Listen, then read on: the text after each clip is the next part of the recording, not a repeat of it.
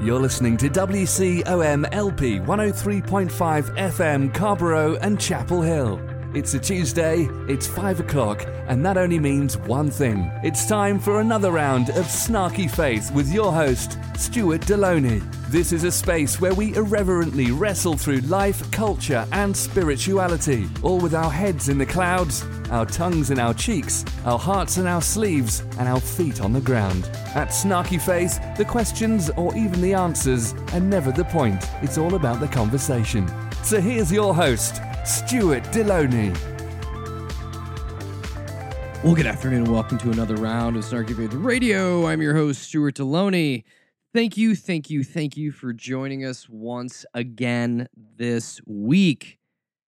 And in all honesty, there's really nothing to talk about this week. So you guys can just go ahead and turn away, go home. We're done.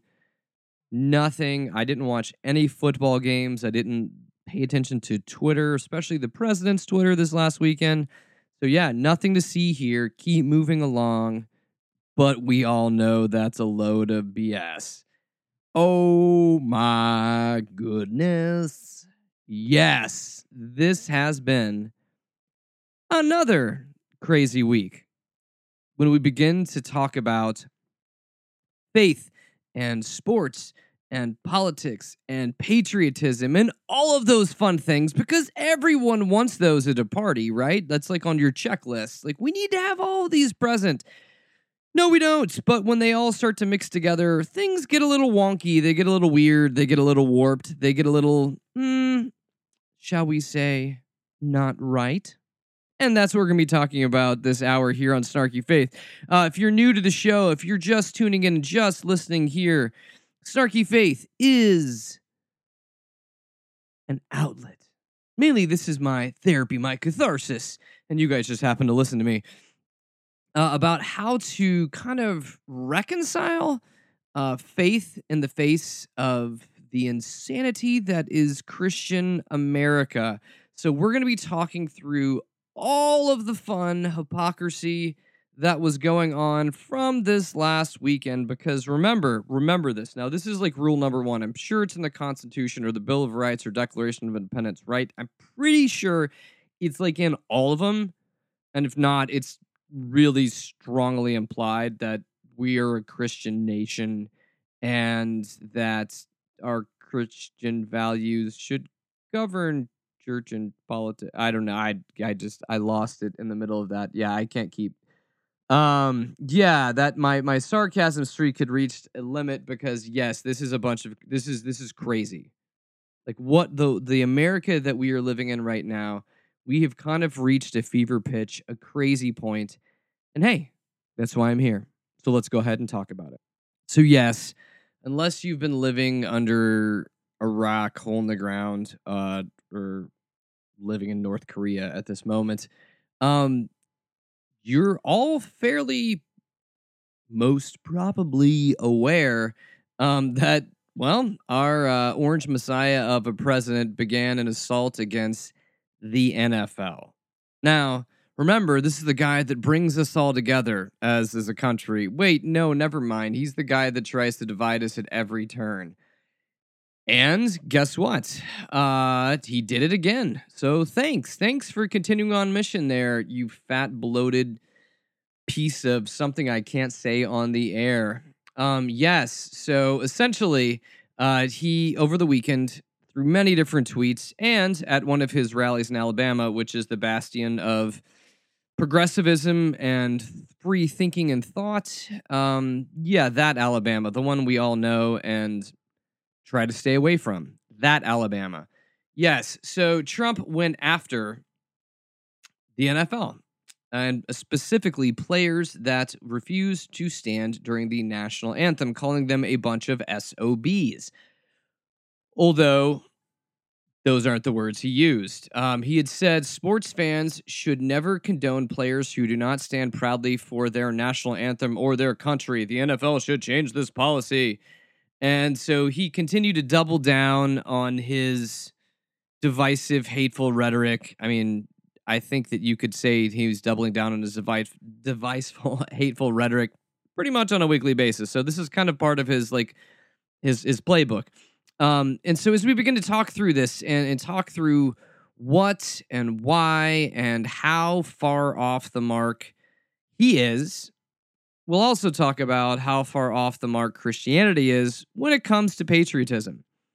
Um, but first of all, let's go ahead and do this. Let's let's just break this thing down. Let's break down this NFL thing that's going on here with Trump. Um, this comes from an article uh, called Four Reasons Trump Thinks the NFL Players Are a Good Target uh, from CNN Politics. And, and as they begin to break down this article, um, these are the basic reasons why this is a great demographic, I guess you could call it, um, for the president to go after. Because when he goes after these folks, these are things that he uses to uh, kind of build up his base or, yeah, um, make the folks in the echo chamber happy. Um, so, number one, they'd had in this article was number one is that the players are rich. Um, Trump likes to bill himself as this average guy, which for some reason his base eats up. And it may be he seems like an average guy because of his low IQ and tiny vocabulary. And so it makes him seem like every man, even though if you look at everything he owns that is adorned with his name, that is covered in fake gold, all of that kind of stuff makes him not the average Joe. But he does know that the average poor white American may have issue with sports players making millions and millions of dollars. And so, number two on this list, he's going after them because these players are playing a game that ultimately, when we think of everyday life, most people would say sports, uh, whether it be the NBA, whether it be the NFL, whether it be Major League Baseball or soccer or, or any other major sport that we have out there, um, these are essentially a game in his mind. But I'll interject here is is I think this was uh, a bad move. Not, and I know, I know most of you out there that are listeners and kind of understand uh, this way of thinking would say, isn't everything that Trump does a bad move, Stuart? Yes, you were right. But the one thing that he's not thinking about, the one thing that he is short-sighted about well never mind. There's many things he's short-sighted about. Actually most of reality he's short-sighted about. So in this specific instance in this specific spot this place here uh, when he's beginning to target them because guess what? This is just a game right? These guys uh, are just playing a game. Guess what? In america many people the nfl is their church like if you've ever showed up to Green Bay, Wisconsin on game day, that is their church. And, and the interesting thing about sports, when you bring this into it, sports has this amazing way to kind of transcend politics. Uh, it has this amazing way to be able to bring people together. Now, now, now, I will say this, like you know, when you begin to look at sports, it still feeds into our our human nature of tribalism, meaning that whoever we are, our team, our tribe is the best and everybody else is the enemy. I know I've had I've had friends that have worn opposing jerseys and gone to NFL games and had to leave because they had beer poured on them and were cursed out and were berated so much that it was not worth it anymore to be at that game. Yeah. Uh, if you think religion is serious in America, the NFL, football is very serious in America. And this is the thing that I think he's missing. He's thinking this is a, a this is simply just a game and he can go after this and it's going to be something that's going to win points with his base. I think it will eventually backfire on him. I think it will. It's going to backfire on him. So number 3 on this list, why he's going after the NFL. Uh, number 3, not surprisingly, that most of the players in the NFL are African American. Uh, now, I know Trump had insisted when he was tweeting that this has nothing to do with race, but everything Trump does has to do with race and nationalism and populism and being able to have those disgruntled folks that live in the middle of our country um, yeah, it's all about them. It's all about him playing to his base because guess what? That's what he does. He has these rallies. He has these rallies on a regular basis. Why? Because he needs it. He needs to pump his ego. And number four on their list is that Trump can paint this as a battle for patriotism. And that's, we're going to focus on a lot of that today. Uh, you know, all of this began back with Colin Kaepernick, who was the starting quarterback for the 49ers, who decided to kneel before a game, kneel during, uh, well, the Pledge of Allegiance, the Star Spangled Banner, because he was concerned about all of the deaths uh, that African American men were receiving at the hands of police, about police brutality. This this was about injustice. This started as as a as a ploy for injustice. And now I don't really care what you think about Kaepernick, whether you like him or don't like him. Um, he was taking a stand. He was taking a stand for something he believed in and something that he cared about. And if you continue to look at this from when Kaepernick started, it was like I believe it was over a year ago towards now. Um, has police brutality against African American men changed? Let me think. No, it hasn't. No, it hasn't. White cops continue to get off um, after they have murdered people. And yes, that is a problem that Kaepernick was trying to highlight, and that problem is still there today. And what Trump is going to do with this, he's going to use this idea of the flag that you either support, you either kiss the ring, you either pledge, or guess what? You're not American. Again, he's dividing so he can continue to move in the way that he is moving. Now, we have seen this. We have seen players, we've seen all sorts of people called out Trump's behavior against us. There were mass protests at NFL games, and it was beautiful. Um, from the early game that was in London uh, to the rest of the games, you saw teams in solidarity standing against the threats that this guy was making. And I'm not even going to talk about the the ethical issues that the presidency is telling the teams to fire players that don't do something. That's a whole nother ethical argument that we're not even, we don't have time to talk about today. But it's one that I want to note nonetheless. The fact that the president is actually telling businesses, I know we call it a game, but guess what? Uh, the NFL is a huge, lucrative business. And he is telling business owners to fire players. So, the president of the United States, the guy that's supposedly the leader of the free world, uh, that's that's usually what we used to call the president, and probably it's now like Angela Merkel in Germany, who seems to be leading the way, seems to be more of a bright light towards the rest of the world than our dim orange bulb that we somehow still have to call president. But he still is president, nonetheless. Now, many will say he's unhinged, and I think that they are justified in calling him unhinged. Many will say he's demented or has dementia. And I would say many are justified in saying that as well, too. But the insidious nature of all of this, and and this is where, this is where the only place that I can say that Trump sometimes has a small amount of logic here. So why? Why all of a sudden would Trump start going after the NFL? Like why? Like why not a few weeks ago uh, at the beginning of the season? Why why now? Well, we can only look back towards his past week. We see the Mueller investigation heating up and ramping up. We see the fact that Jared Kushner and Paul Manafort and other members um, of his administration were using, we found this out, was using private emails, their own private emails to do the business of the White House, which ironically was Trump's big drumbeat against Hillary was these private emails. And I know that they are not probably using their own email servers, but that they are still conducting White House business off of major government uh, websites and email addresses there. Why would they do that? Why? Well, typically when people do stuff like that, it means they have something to hide. He's coming off of a bad week uh, where he was ridiculed for his I'm not even sure how to say what it was, what he did when he was speaking to the UN.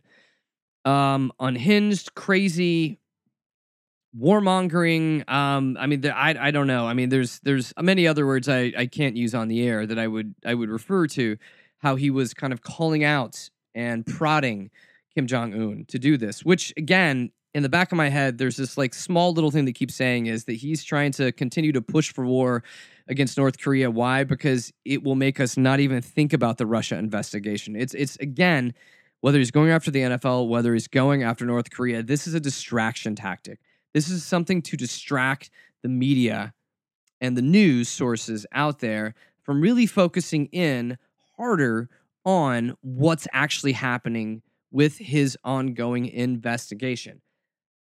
He's doing this on purpose.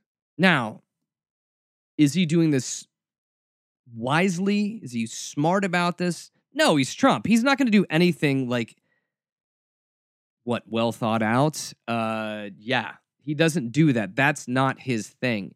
He is kind of the angry guy that tends to scream at people. He's kind of like your drunk uncle on Thanksgiving, the guy that just spews hateful rhetoric and everyone kind of just sits back and just waits for him to pass out. Uh, that's the president that we have. That's the reality that we have. He doesn't want us to think about how the latest attempt to repeal and replace Obamacare is failing. He doesn't want us to focus on the Russia investigation. He doesn't want us to focus on, well, all of the White House officials that have been using private email addresses to communicate. Uh, he doesn't want us to focus on that. So he's going after a softball target in his mind. And what I'm going to tell you is, I don't think it's going to work. Now, what it does is it dominates news cycles Sunday, Monday, and will as well Tuesday. And we begin to see that. And so this thing, I mean, I feel like this is this is it, it's like he's a really bad magician. You know what I'm talking about? Like the whole sleight of hand idea is the where the action is happening that you're seeing. That's not where the trick is happening. That is a distraction tactic. And the real thing is happening in the other hand of the magician, uh, the one that he's getting you to not look at. That's how quote unquote magic works. Now, with Trump, he's not that intelligent, he's not that smart. And when he's going after these tactics, they're pretty much right out there for us to look at. But the sad fact is, we respond to social media, we respond to news, we respond to it in a knee jerk reaction. Uh, we respond to it in a way where we don't necessarily think before we respond. And if we were to take a moment and delegitimize this stupid, this ignorant rhetoric that he has going against the NFL of all people, of all places, of all institutions, yeah, He's doing this specifically for a reason. So, guess what, folks? Don't be fooled by this. And what I want to talk about this hour, the meat of what we want to get into, is talking about patriotism and the church. And why do I bring up the church after I talked about the president and after I talked about the NFL? Well, this whole thing is this thinly veiled idea of patriotism. And if you look at his base, if you look at the folks that that pushed him over uh, the hump into winning the presidency, uh, the vast majority of those folks were white evangelical Christians that did that. And they are feeding into what he is giving them. They are loving this. They are standing behind this because they are so ignorant. They're so blind and their heads are so far up their asses, they can't even read their Bibles anymore. That's where they're at. And they are the reason that he's doing this. They are the reason that he's going to Alabama of all places. And even at his rally in Alabama, he had said that if he didn't win the presidency, he would consider he was considering moving to Alabama or Kentucky because that's where people retire? That's where people choose to go? No, when you talk about states like like Kentucky, Alabama, Mississippi, Arkansas, those kind of places, those are the places where people feel stuck and they just try to do life in. Very rarely do you have someone going like, "Oh, I found my dream place. Oh, I found where I want to go live. It's Arkansas." That's exactly where it is. No, nobody says that. Nobody says that. And you only would say that if you're already stuck there and you're just trying to pass off the fact that you're friggin' stuck there and you can't get out. Uh, because, yes, those are places that no one in their right mind would choose to live in. And why did he say that? Because he lies. Because when his mouth is moving, you can just assume that he's lying or that he's full of shh, and that's as far as I can go on the radio. That's what we can count on. That when the hot air is coming out of that man, whether it be through his mouth or his ass, that it is simply just all a load of crap. And we have to stop with the knee jerk reactions that we all have, the, the outrage that we feel. We have to stop and we have to be able to kind of take a breath, even meditate, meditate for 30 seconds, and ask ourselves why? Why is he saying this? Why now? Why is he going after this? Because simply this. There's there's two reasons that Trump speaks every time. It's simply to talk about himself and make everything about him. That's like 90% of the time. Or secondarily, it's to throw us off of the crap that's going on in the White House. That's it. Yep. He's either pulling off what uh, the mooch told us that Steve Bannon could do and simply, what is it? Uh, yeah, performing fellatio on himself, metaphorically speaking, because he's too fat to do that on his own. He's either doing that or he's playing defense. And if you've ever watched a football game that, well, on a team that has a terrible defense, they will posture up, they will try to do stuff, but ultimately they will fail. And we have to act like we are more intelligent than he is because we are. But emotionally, we don't always respond that way. Emotionally, we respond like small children or angry individuals, which is essentially who he is. He's an angry small child that has never been told no. That's what happens when you tell your kids that their crap smells good and that everything about them is wonderful and beautiful and oh your hair looks great and wonderful. Yeah that's the problem with that. He's out of control. He's a narcissist. But remember what did i tell you? He's either performing self-fellatio verbally speaking or he's throwing up a cloud of dust so you don't notice what he's doing. It's as simple as that. Now let's talk about where christianity fits into this so, when talking about faith in the realm of Trumpiness, these two quotes stuck out to me that, that I, I read recently over the weekend. And one of them was this is by Mark um, Sandlin. And he said, As a Christian minister, I'd much rather see someone kneeling in public to raise awareness of racial and social issues than see someone kneel in public to pray. I simply it's I'm sorry, it's simply more Christian. That was by Mark Sandlin. And this other quote was by Michael Frost in the Washington Post. And it, he said, It seems to me that Tim Tebow and Colin Kaepernick represent two very different forms of American Christianity, um, and not just in America. Um, in many parts of the world, it feels as though the church is separating into two versions one that values personal piety, gentleness, respect for cultural mores, and an emphasis on moral issues like abortion and homosexuality, and another that values social justice, community development, racial reconciliation, and political activism. So when I begin to hear this, I, I think that there is a bunch of wisdom. There's a bunch of wisdom that can be garnered from these, that can be gathered from these, that we can pull out. And and this this reminds me, this is years ago. Um, yes, it may surprise you to know I've had different blogs over the years, and I've gotten in trouble for writing my blogs over the years. And this one I wrote back when I was a I was a youth minister, and I'd written about how, um, and many of you may not know this, but they have this event uh, every year called "See You at the Pole." Now that may seem like a great marketing attempt for strippers uh, in America. And hey, if you've got strippers out there, um, hey, remember, you can run this. See you at the pole. That would kind of be a fun counter thing that you would advertise to folks. I'm sorry. Uh, that was a total aside there. No, see you at the pole is this idea that you would have high school students, middle school students show up at their flagpole and stand w- for a day or a moment of prayer before the bell rings at school. And I began to, I wrote about how, especially Jesus talked about this. He talked about not praying in public just to be seen, but that really what matters is what's in our heart and what matters is in our deeds and our actions and what we're doing. And that events like these, these kind of public events, um, really end up just making us seem more pious, much like Michael Frost was talking about.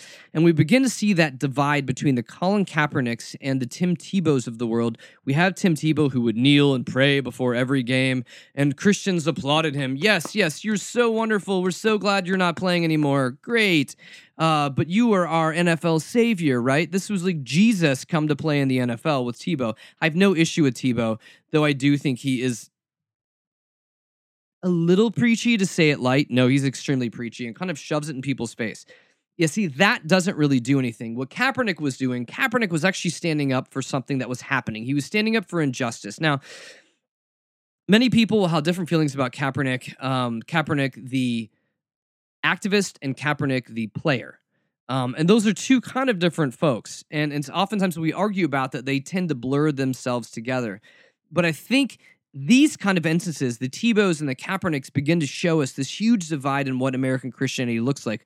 What American Christianity looks like in the face of, of these this divide, this divide that tells us we do things publicly to seem more pious and more holy.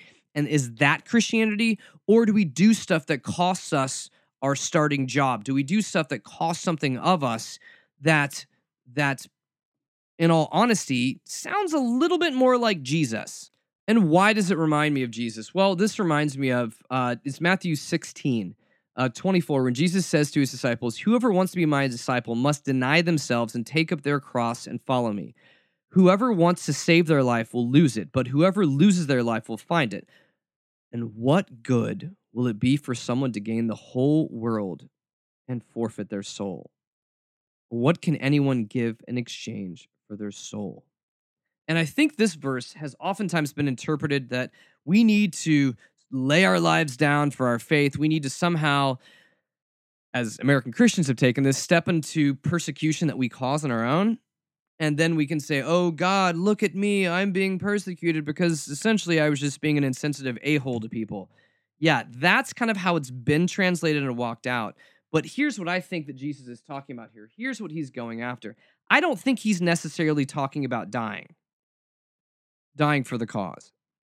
Now, if we look at his followers, his disciples, many of them were martyred.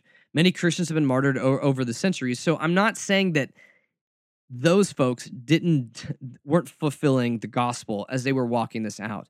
But what I am saying is this: um, we live in a culture today where it means something more to lose face in public than almost it does to die. Think about this: like you've seen celebrities they will say something horrible on camera.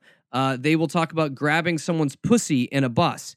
Uh, wait, no, that one doesn't work because he became president after saying this. Okay, never mind. But you look at other folks that have done something, they've had a terrible moment in culture. And because of it, they've been literally crucified. I'm not saying the Mel Gibsons of this world are walking out the narrative of Jesus. I'm trying to say this is how culture works right now. And so sometimes you standing up for something, sometimes you taking a knee, sometimes you making a stand in that way will cost you a job.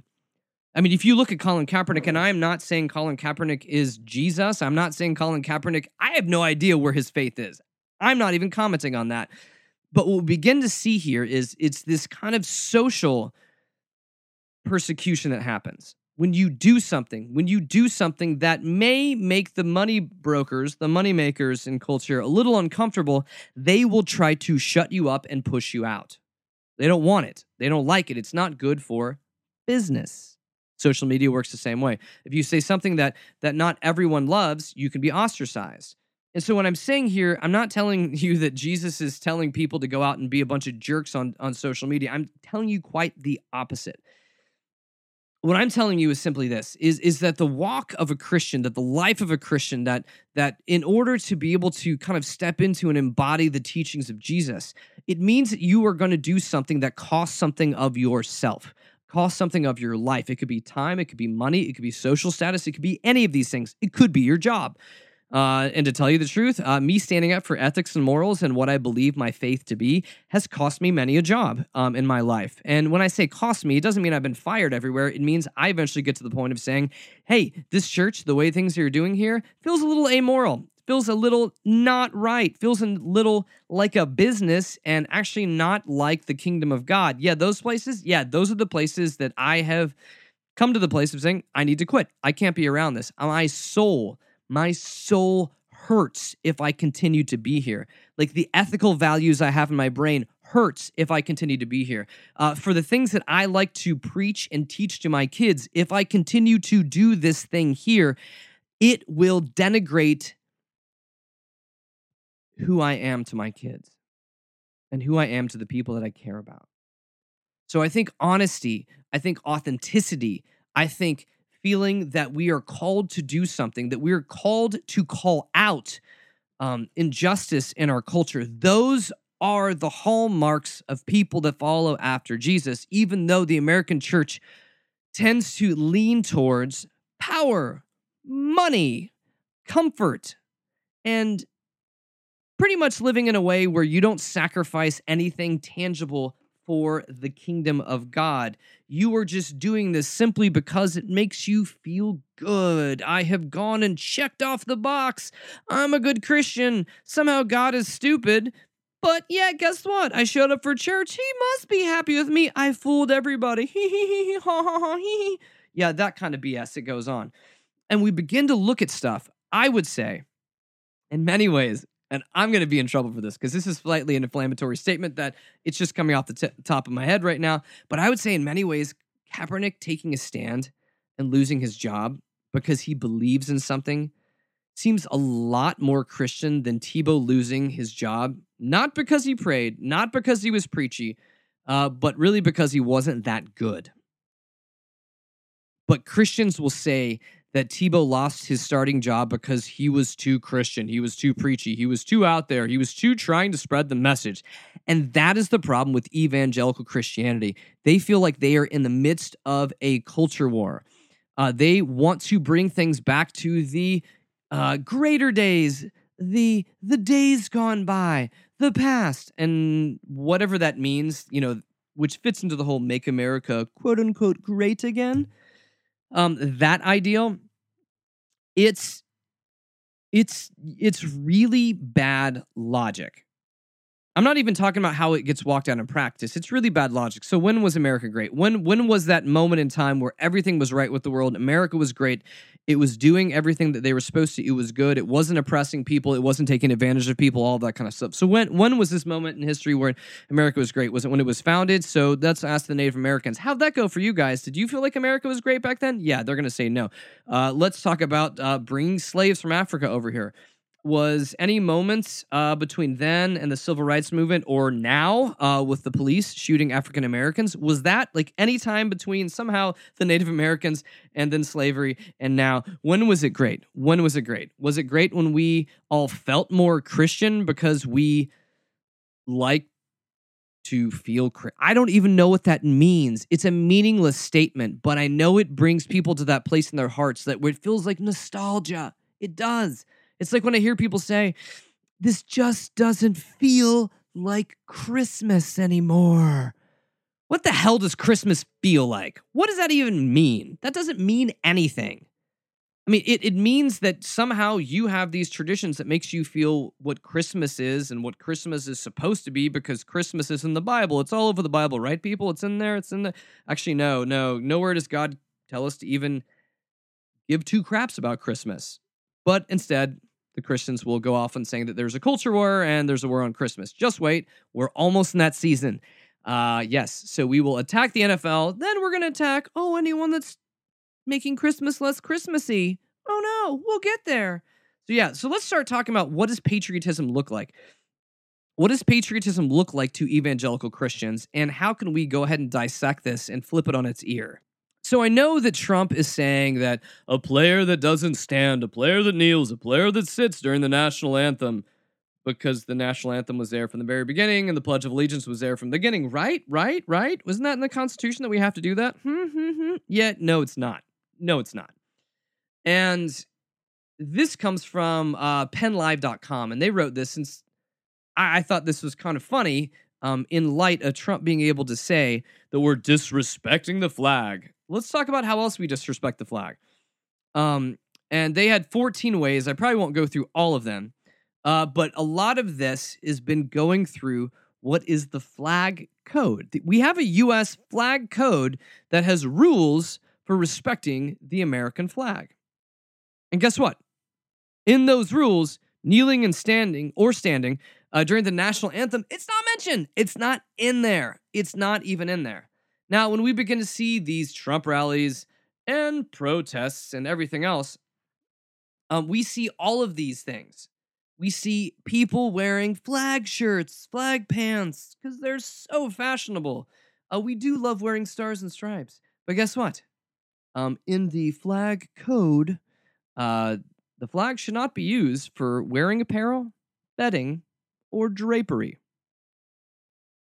Or we can even do this it's not even supposed to be used to drape a platform or for any decoration in general. The only way, the only place that in that code gives you exception is that you are allowed to put the flag on someone's coffin. Yeah, that's actually in whatever our flag code is. Um, also, the flag should not be drawn back or bunched in any way. All the bunting and things that people put up during the holidays that kind of smoosh, smashes the flag. No, you can't do that. Can't do that. Um, yeah, you can never use it as a covering um, for a ceiling. So, have you ever seen people with flags on their ceilings? That up there? Nope, can't do that. Um, the flag should never be used for any advertising purpose. It should not be embroidered, printed on, or otherwise impressed on such articles as cushions, handkerchiefs, napkins, boxes, or anything intended to be discarded after temporary use. Advertising signs should not be attached uh, to the staff or the halyard. So when we think of this, think of this, think of 4th of July. Anyone ever eaten off of a star spangled plate? Wipe their mouth with a star spangled napkin or taken a swig in a star spangled plastic cup? That's all not allowed. But still, kneeling during the Pledge of Allegiance, kneeling during the Star Spangled Banner, nah, it's not in the book. So, uh, anyone ever seen people wear it as a costume, wear it as a shirt, wear it as a scarf, or even a tie? Yeah, that's a big no no. Can't do that. You can't do that. The only way that you can wear it um, is a flag patch that military personnel firefighters, police officers, or members of patriotic organizations can wear. A patch. Patch. Not an ugly ass shirt that you wear that goes with nothing. Um, so they also have this. The flag should never have any mark, insignia, letter, word, number, figure, or drawing um, of of any kind placed or attached to it. Eagles, no, out of there. Uh, the words USA, no, out of there. Doesn't fit. Can't be there. Not at all. Um, so you can never use the flag as a receptacle for receiving, holding, carrying, or delivering anything. Can't. Um, anyone seen flags on cars, on the hoods of cars, tops, sides, backs of cars, license plates? Nope, that's a big no no, too. It cannot be done unless you are part of a motorcade. And I think most of you out there that have uh, these delightful bumper stickers, these delightful decals in your cars, guess what? Can't do it. Mm-mm. Not in the flag rules. So which rules are we going to take? Donald Trump's rules or the official US flag code? Yeah. So, also, if a flag is being used at a public or a private estate, it should not be uh, hung unless at half staff or when an all weather flag is displayed during rain or violent weather. So I remember growing up, we had this guy again, you know he's fun at parties that was not a veteran, but would had a flagpole in his front yard. And that flag sat there day in, day out, year in, year out, never moved. Yeah, that that kind of thing that's showing patriotism, actually that, that's a big no-no. that's kind of a big no-no for patriotism. Mm-mm. Um, and guess what? We're back to talking about the NFL and their shows of patriotism, or pretty much anytime we see stuff during sports events. Yeah, the flag is not supposed to ever be carried flat or horizontal, but always aloft and free. When you see it stretched out over uh, a football field, yeah, that's a no-no. It's only supposed to be up, right?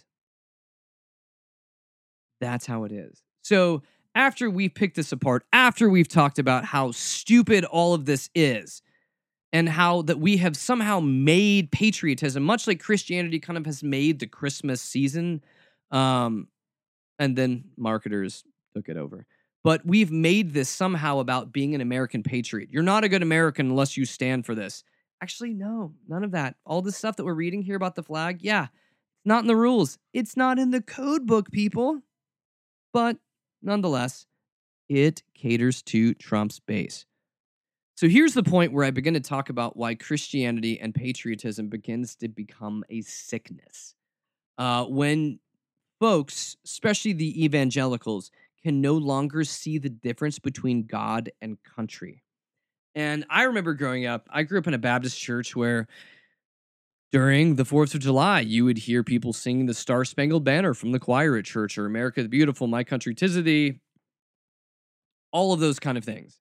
We would see that in church. People would come out showing their patriotic flair on a Sunday morning worship service. So let's go ahead and even just simply dissect. So you're going to a Sunday morning worship service where the intent, even though I have issues with this, um, but I'm just pulling apart logic here. The intent is to be able to worship God, but we're singing My country tis of thee. So who are we worshiping from the choir as we all sing this together in conjunction? Are we worshiping God? We worshiping country? Which one? Which one? You can't have both. You can't have both. It doesn't work that way. And then on top of it, I remember even as a kid being weirded out by the facts that all of all of the Baptist churches that I grew up in would always have the American flag in the church and its counterpart, the Christian flag. Don't knock it, but you probably should.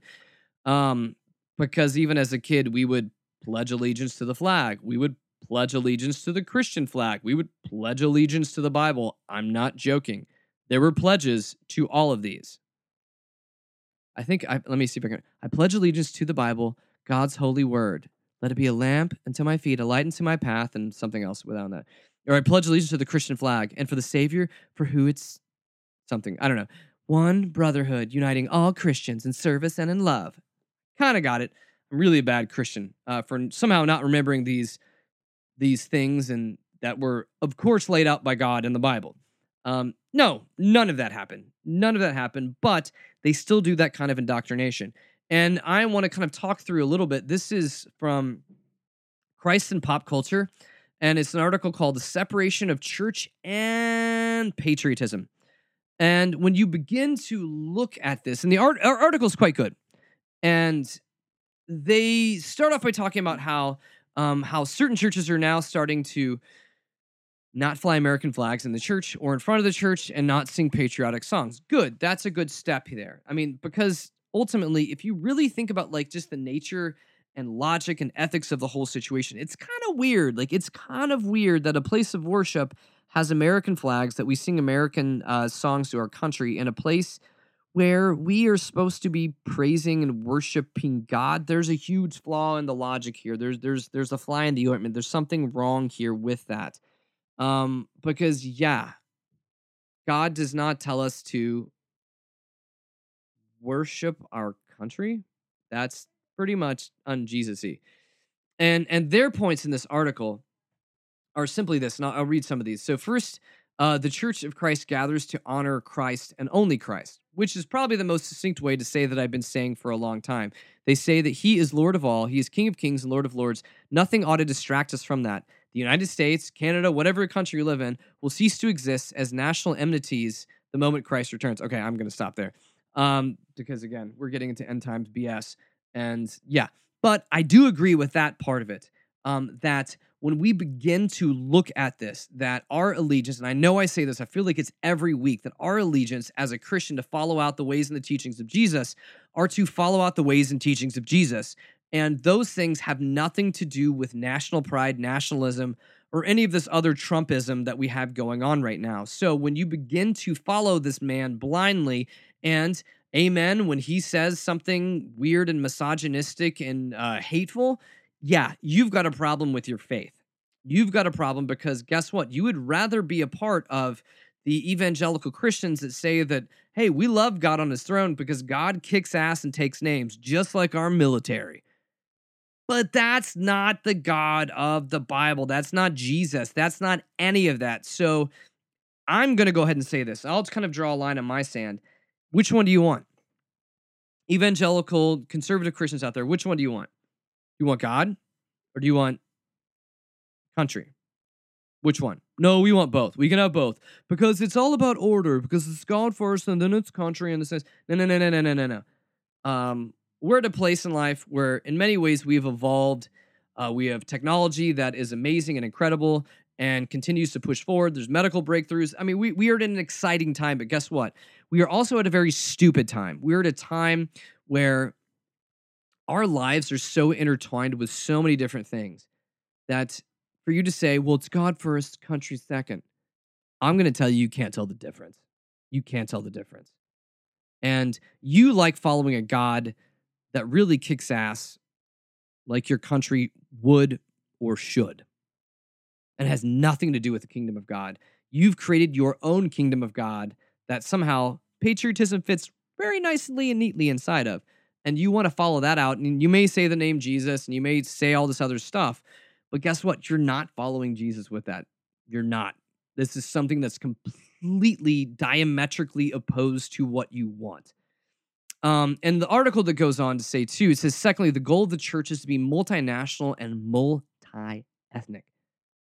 So if you think about the Christian church, the, the global church, the people that would say that I'm following after Jesus, guess what? They are not all Americans. Actually, by and large, they are not uh, a majority Americans. No, they are from other countries. They are from other ethnicities. They speak different languages. They have different skin colors. That is the beauty of the kingdom of the God of God. It is that we are supposed to be this beautiful, eclectic group of people that is trying to make the world better, not divide, not condemn, not be legalistic, and not be judgmental. Um, because guess what? Conservative Christians don't want to think of the church being multiracial, multinationalistic, multi ethnic. They don't. They're only comfortable when they're doing mission trips overseas where they can go and help those poor people that have different skin colors. I'll go there for a week. Oh, look what I've done to forward the kingdom. Yes, it's another bit of delusion that the American church feeds its congregations. If you do this, oh, look at what you've done. You showed up on church on a Sunday. Oh, look at what you've done. And I'm not going to quote a Taylor Swift song, but essentially, yes, look what you've made me do is kind of what the American Christian industrial complex has made of it. It all seems like church. It all seems like Jesus y, but it's not. It's a product. It is a product. Because guess what? And this may be hard for American Christians to hear this. When we're all getting a hard on for, not us all, but when you guys are getting a hard on for uh, annihilating North Korea, are you sure? I mean, beyond the fact, beyond the humanitarian fact, I'm not even boiling it down to that, which that is just that is catastrophic. That people are praising this idea that we want to blow them off the face of the earth. That is so unchristian. I'm not even going to comment on that. But guess what? There's Christians in North Korea. Are you fine with taking out everybody?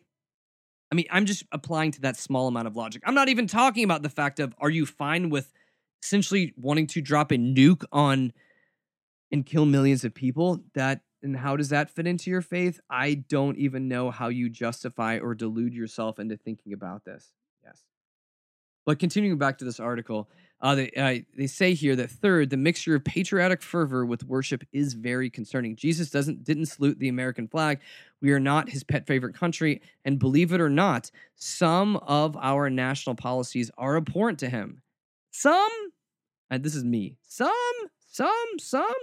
Um, but they continue to say, just look at our country's checkered past from its atrocious treatment of Native Americans to the horrors of slavery and more recently abortion. Uh, when we mix patriotic fervor with worship, we make it difficult to raise serious questions about our wars um, and our laws. Christians ought to be able to ask the questions and say, the justness of the recent wars of uh, Afghanistan and Iraq without having fear of losing communi- communion with the church. But if our worship continues unequally yoked with American patriotism, then criticism of our country runs the risk of being construed as criticism of the church. And that is the main point of what I'm getting at now. Our country has nothing to do with the church.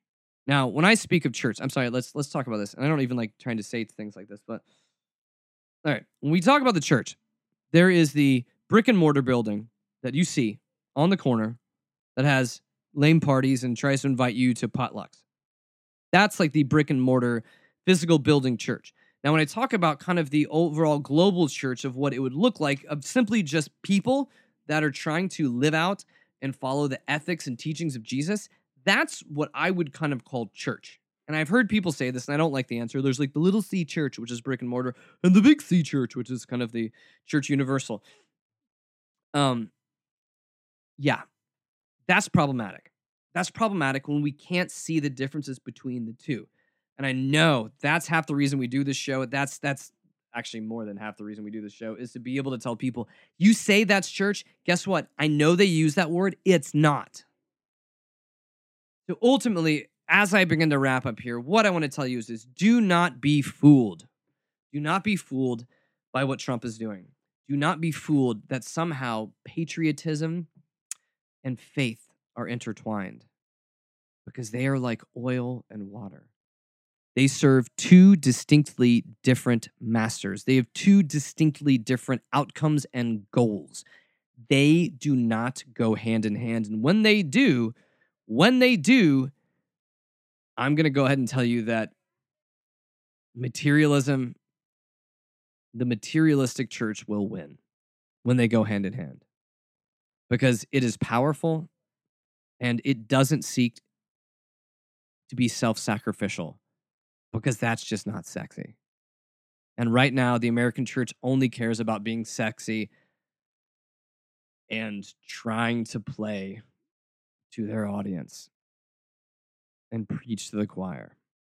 And that is the sad state where they were in. So, for you out there that are looking for different answers, protest. Protest. Stick up for those that need to be stuck up for. Be a voice for those that are marginalized. Do what is right, regardless of the cost. Walk out your faith with fear and trembling, but also with grace and peace and compassion. Because guess what? That's what Jesus would do. And I will go ahead and say this Jesus does not identify with the American church. I think by and large, it was much like the church back in his day that he was raging against. And that's where we find ourselves, where there's the church and there's Jesus. And you can't have both. So thanks so much for hanging out with me this hour. Um, I do appreciate it. I do appreciate our listeners. I appreciate those that that call in and write in um, to me. Uh, if you want to speak back, if you want to tell me I'm wrong, if you want to tell me I'm right, if you want to send me interesting articles, questions at snarkyfaith.com. That is how you get in touch with me. We're also on Facebook, Twitter. If you feel particularly generous, go over on iTunes and give us a five star rating. It keeps us up in the rankings so more people can hear about this.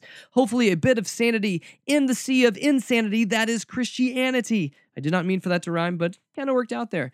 So that's all I got this week, and I will catch you guys again next week. Thanks so much for being part of this journey. I can't do this without you guys. I'm out of here. WCOM is listener supported community radio, and Snarky Faith is only possible through our sponsors. Aqueduct Conference Centre was established in 1978 as a peaceful destination for small group meetings, special events, conferences, retreats, and weddings. For more information, go to www.aqueductcc.com. We are also sponsored by Lumen. Lumen, a spiritual community of seekers, sojourners, question askers, doubters, and skeptics, is a collective of fellow travelers that embrace the truth that all life is sacred, hope is real, and tomorrow can be better than today. All are welcome. You can find more information at www.lumencommunities.com.